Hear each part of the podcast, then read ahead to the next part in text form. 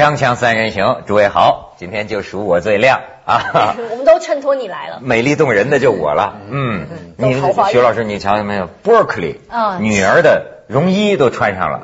是吧？其实其实这些很多美国的大学都有出这种就是周边商品。对你如果去那边旅游的话，其实可以买回来。我记得我有一件 Berkeley 的 T 恤，我也穿了好多年。哎，真是阿宝，你把这个外边脱了，就跟徐老师情侣衫。不，我是短袖，不符合这个时候。对，秋北京秋高气爽啊，你看见了吗？嗯。哎呀，我这一出来，蓝天高高的，阳光那个硬硬的，就把人的这个心情啊。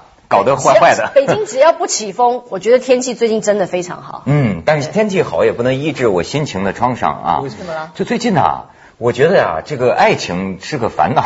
哦，难怪穿着桃，你桃花来了吧？不是，主要因为你来了嘛，你你来了，我我对这个话题，你知道吗？我们跟你讲过，有观众跟我反映过，说你我们不要老是在节目一开头的时候，你老是讲这些话调侃我，他们看了其实觉得挺别扭的。是吗？因为他们暗恋你。呃，听了观众的这个是长辈说的，听了这个观众的意见之后，我以后决定次次调侃不是徐老师，次次都这么做啊。随便你。哎，的的确啊，那个爱情问题很。值得探讨啊！对对，每个人都会遇到。你想想，这个最近你知道吗？十大经典爱情故事的评选，嗯，那你们见到了吗？听到消息了，听到消息了。哎，好好学习了没有？对，我就觉得这个事儿，就这个事儿，我我我不是说它不好，对吧？这跟我也没关系。评出来的故事要说呢，真是感人。是这个，而但是你衡量衡量自己差距在哪里？没错。我就想到了我的差距，他主要他这个事儿弄得我烦恼了，让我想到了我我在爱情方面的我这个苦苦闷。嗯，我先说他评的这个，对，看看人家哎标准在哪。对对对对。我总结了一下，一个基本上就是问世间情为何物，直叫人生死相许。还有一个，比如说，就是说一定要一辈子一对一，一诺啊，叫一诺四十年的爱情。这就是古人说的那个什么三生石上，什么三生三世啊，就一个承诺，咱就四十年。还有一个我印象深刻的，就还爱情天梯，说一个二一个多少岁的重庆青年找了一个比他大十岁的俏寡妇，原文如此啊，俏寡妇。然后呢，世人就非议啊，中国这个就嘲笑人家呀，为了躲避世人的压力，两个人居然躲进深山老林呐，躲进深山老林，山很高啊。这个俏寡妇出入不方便呐，于是她丈夫怀着这样深挚的爱情，每天凿山呐，凿了六千级的。楼梯，楼梯，哇，这家是旅游胜地，那个旅游愚公移山现在有新片了啊，没错，就为了让老婆下山方便，这当然是感感人。的，这挺感人的。但是我就想到了我的这个差距，你差距可大了，你不是。窦文涛不需要做这样的事情，因为他可以雇人做这样的事情，所以没办法入选，你知道吗？其实你可能也有这样的心情，是只是你没有必要做这样的事。不是容易的，嗯，这个凿梯是难的，对不对？对对对，啊，但但你哎，我为什么觉得这个差距呢？就是要按照他这个标准，我就没有爱情，我就不相信爱情，嗯，我太惨了这辈子，就是真的没没这样。徐老师，昨天我录完影之后你就走了嘛？然后后来我们就在讨论，我们今天要聊这个爱情故事。叫爱情？对，然后我们从昨天聊到今天。我我还有我们两个工作人员加文涛，就文涛一直一直就说我没有爱情，我没有遇上真正的爱情，这个世界只有所谓的激情跟亲情，没有爱情。就文涛去上厕所，我们三个女人们叽叽喳喳说文涛真是个笨蛋。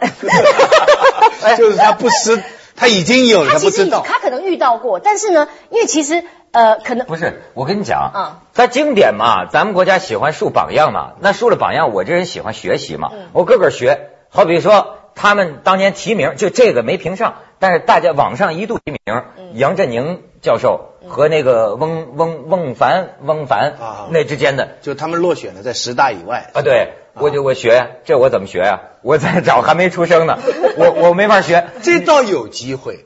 只是那些没机会，这些你比较难。那些什么中间残废啦、几十年啦，那种你反而没什么机会了。这个鲁迅以前讲我我们这个《我之节烈观》里边他就讲过，那个时候最高的标准就是说你要你要节嘛，结就是说那个女的跟男的结婚以后，那个男的死了，那个女的就不嫁，就一直。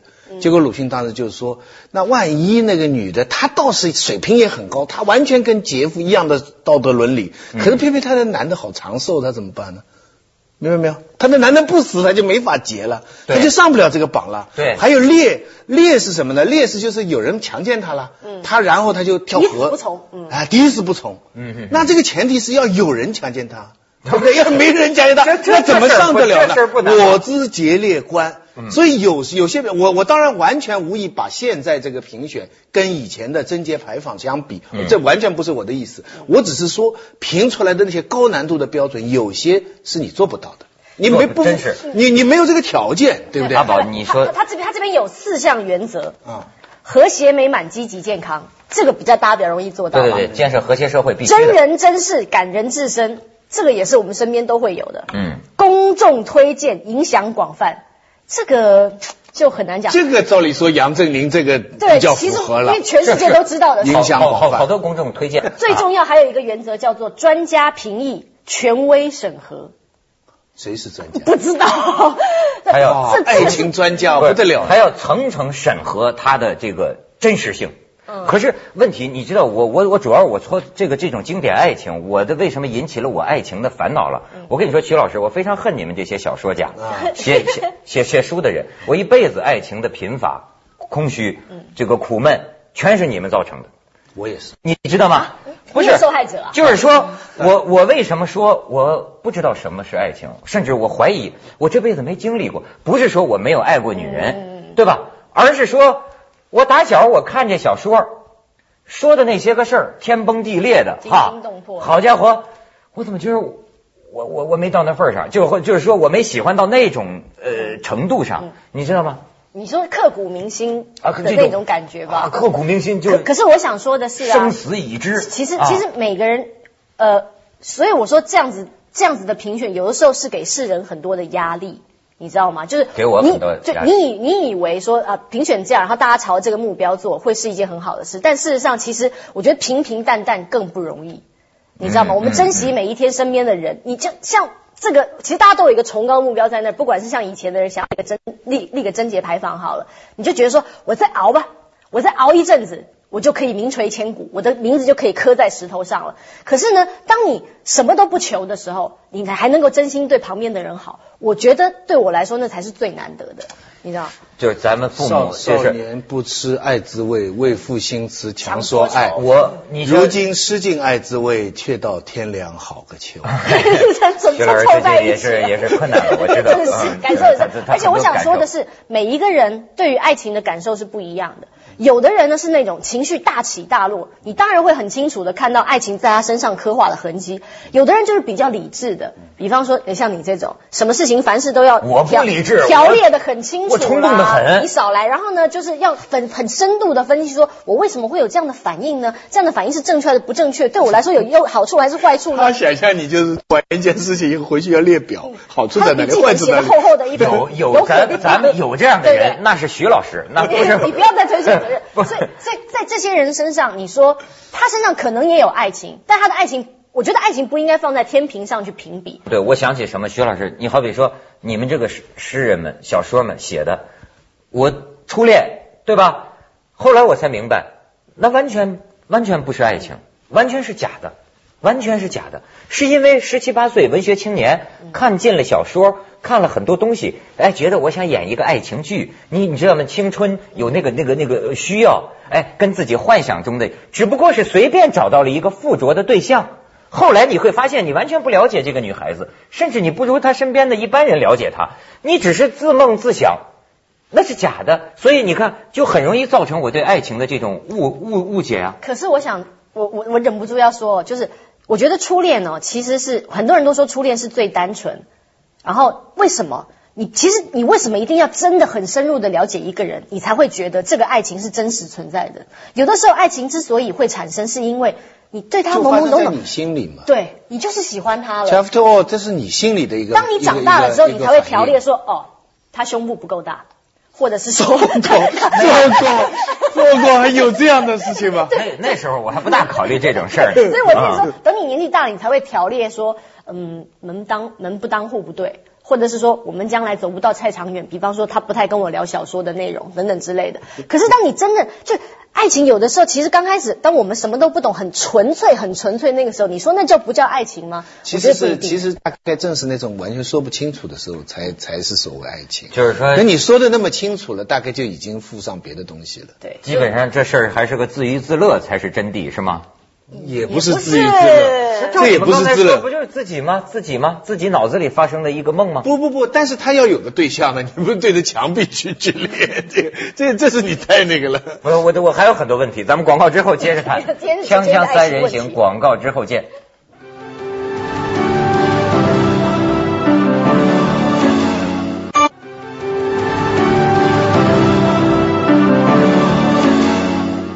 你看，这是里边的，我感觉就符合那种天崩地裂。就是这个爱情啊，你你你稍微概括一下，有几个是比较共同，大家比较向往的。一个就是天长地久，嗯，都在歌颂金色池塘那种，就是就是能够经过很久很久以后，对不对？还在一起，各种各样的波澜。第二个呢，就是单一，你看他都是歌颂单一原则，都是嗯，其实是现实生活当中有很多是。比方说卓别林的爱情，比方孙中山的，嗯，比方说毛泽东的，就是说他有换的，他们不算。其实你能把那些不单一的就排除在好的理想的爱情以外吗？这是值得争议争论的问题。对，比如说一段延续三年的爱情，对，难道不够美好吗？不，不够经典吗？或者有一个人，他前面有几个他也很好，但是可能某一个人去，他后面爱上一个又很好，那这种。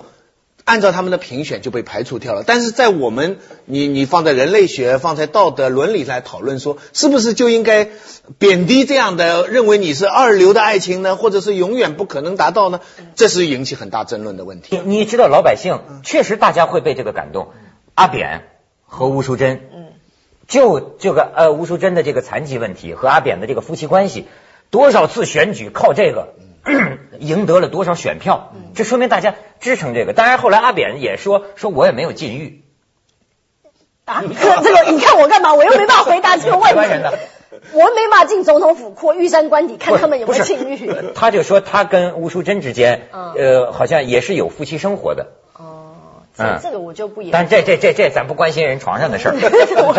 我我的意还咱说到正题上。我就说什么爱情呢，阿宝，这事你是专家。哦，我突然又变专家了。其实我觉得，只要真心对待的，都都不要忽略他曾经的存在，而且不要把爱。我其实呃，说实在，当我看到这样的评选的时候啊，我心里会觉得，大家给彼此、给身边的人都太多压力了。你知道，我曾经在呃，我跟我妈合写过一本书。叫做不能跟妈妈说的事，里面讲的是我跟我妈妈就是成长的一些故事。就我成长，我妈妈不在身边，然后我妈也没有照顾我。反正很后来我们感情是很好的这个一个过程。我曾经写过一句话，就是其实我非常感谢我爸爸妈妈，呃，给我一个特权，就是他们让我知道，如果你曾经选择错误的话，不要死守着这个错误不放。就比方说，他们其实是在非常年轻的时候结合的。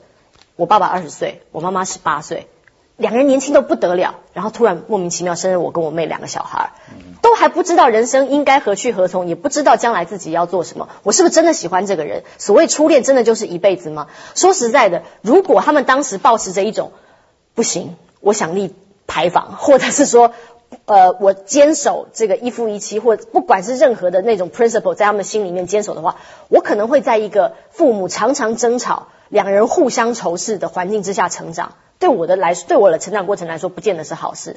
但是我觉得他们勇于承担错误，而现在两个人呢，依然是很好的朋友，坐下来可以聊天，互相调侃说：“哎呀，你很红啊！哎呀，哪有你红？哎呀，你赚很多啊！什么之类的。”他他爸爸妈妈之间挺有意思的。那你说，你说他们也没有忽略或者是抹煞曾经拥有过的爱情，那我觉得是非常好的一件事情。我并不奢望多么多么崇高的爱情在我身边发生。是啊，我这么多年跟阿宝交往，我也没觉得他有什么心理阴影啊什么的，就还挺开心的，就是 对。换换一个角度看这些这些经典的例子哈，其实呢，每一个都是很艰难的。嗯，从某种角度讲，都是有残缺的。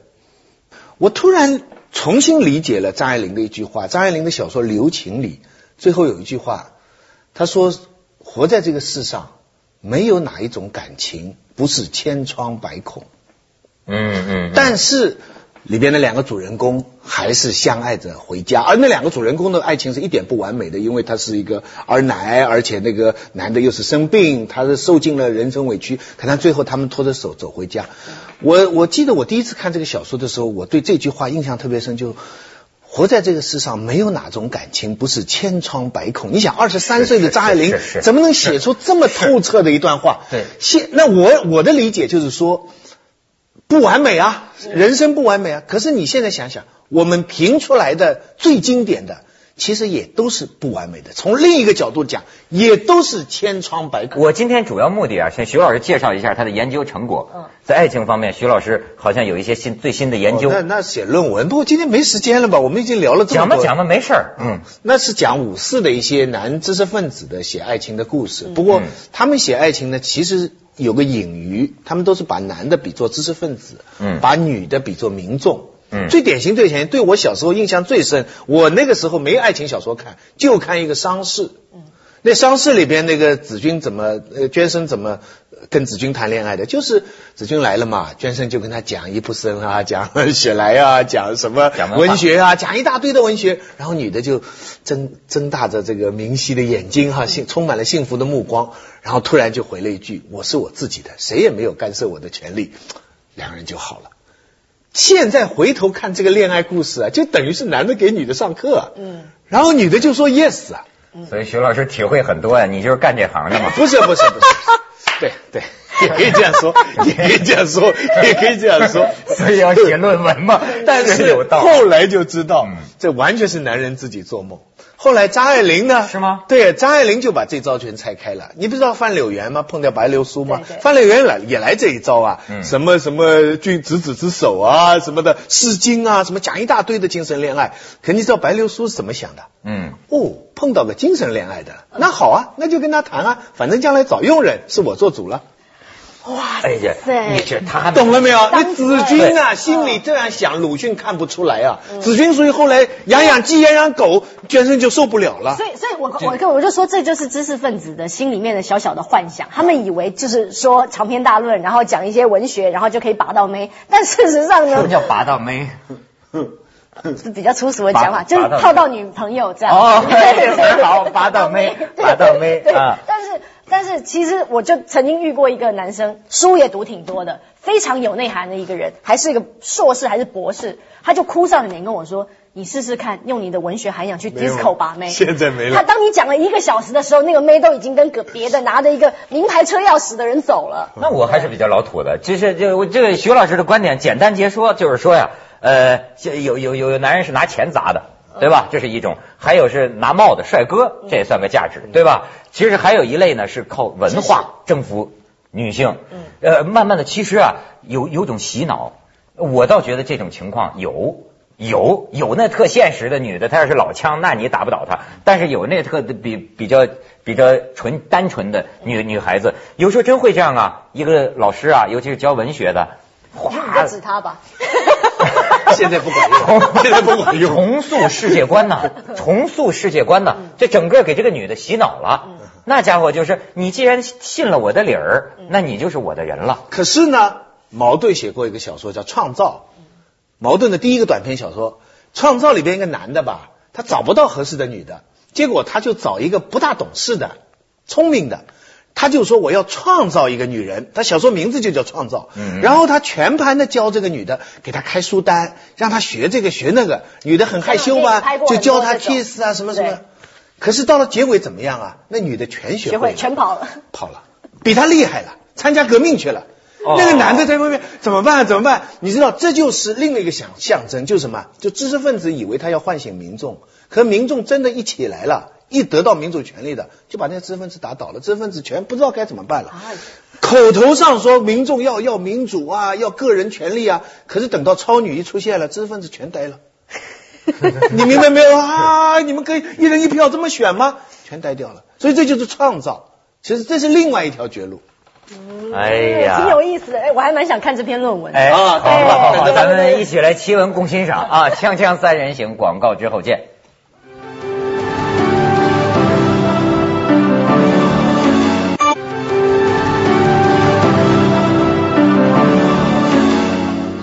憋着爱情的这个苦闷哈，写论文呢。还有什么研究成果？不不，就是我刚才讲的嘛，就是一种就是说他去男的去救那个女的，但其实像子君那个故事最后救不成，反而害了人家。还有一种是教人家，人家学会了就把他甩了。但是其实最多的是另外一种，就郁达夫春风沉醉晚上那一种，就是什么呢？一个知识分子的男的碰到一个工人的女的，哎，有点关系要接近了。但是后来那个知识分子的男的就在那个时候停下来了，就是说我其实没力量，我根本救不了他，我也改变不了他的生活，所以就停下来了，就是同是天涯沦落人那种。而这种呢，其实最多。就是说，两个人处在很不一样的社会阶层里，好像凭着爱情可以完全结合，但是后来是无限的悲剧，无限的悲剧。嗯，对，呃，在中国这种社会里哈，往往这个这个男权炽盛哈，呃，确实容易出现一种情况，就往往这个男人扮演了这个女人上帝的角色，拯救者的角色，拯救这个女人就是整个的生活，到现在都都有很多呀，整个的生活，整个的命运。因为这个男人一下子就改变了，所以人家说叫什么什么长得好不如嫁得好啊，就是这样吗？嗯，但但但是但是你要看女作家的作品呢，就完全不一样。那当然。对，那个丁玲写的男的，没一个文化比他高的。而丁玲为什么喜那个那个沙菲女士日记为什么喜欢男的？一看到就说她的嘴唇长得很很漂亮，她想吃苹果一样去咬他一口。第一眼的态度，二十年代写的。所以这我我刚才讲的那些，其实都是男人自己做梦，麻醉自己，他们想象当中的世界，知识分子想象的旧社会，男人想象的爱女人，什么是爱啊？所以我跟你说，为什么我的爱情被摧残，完全就是因为看书看太多了。我现在就理解人尼采说这句话，就不能再看书了。从小开始看书，书啊塑造了我们的感情。其实每一份感情，每一个人的感情，都是独一无二的。对。对，个人体验没有什么统一的标准。你书教给我爱情是这样的，然后我在生活中遭遇的，我觉得都蛮不是这么回事。评出来的爱人其实都是救人、帮人、牺牲，全都是这个概念。好人就对了。对，对，不见得是爱情。对，是十大好人。哎。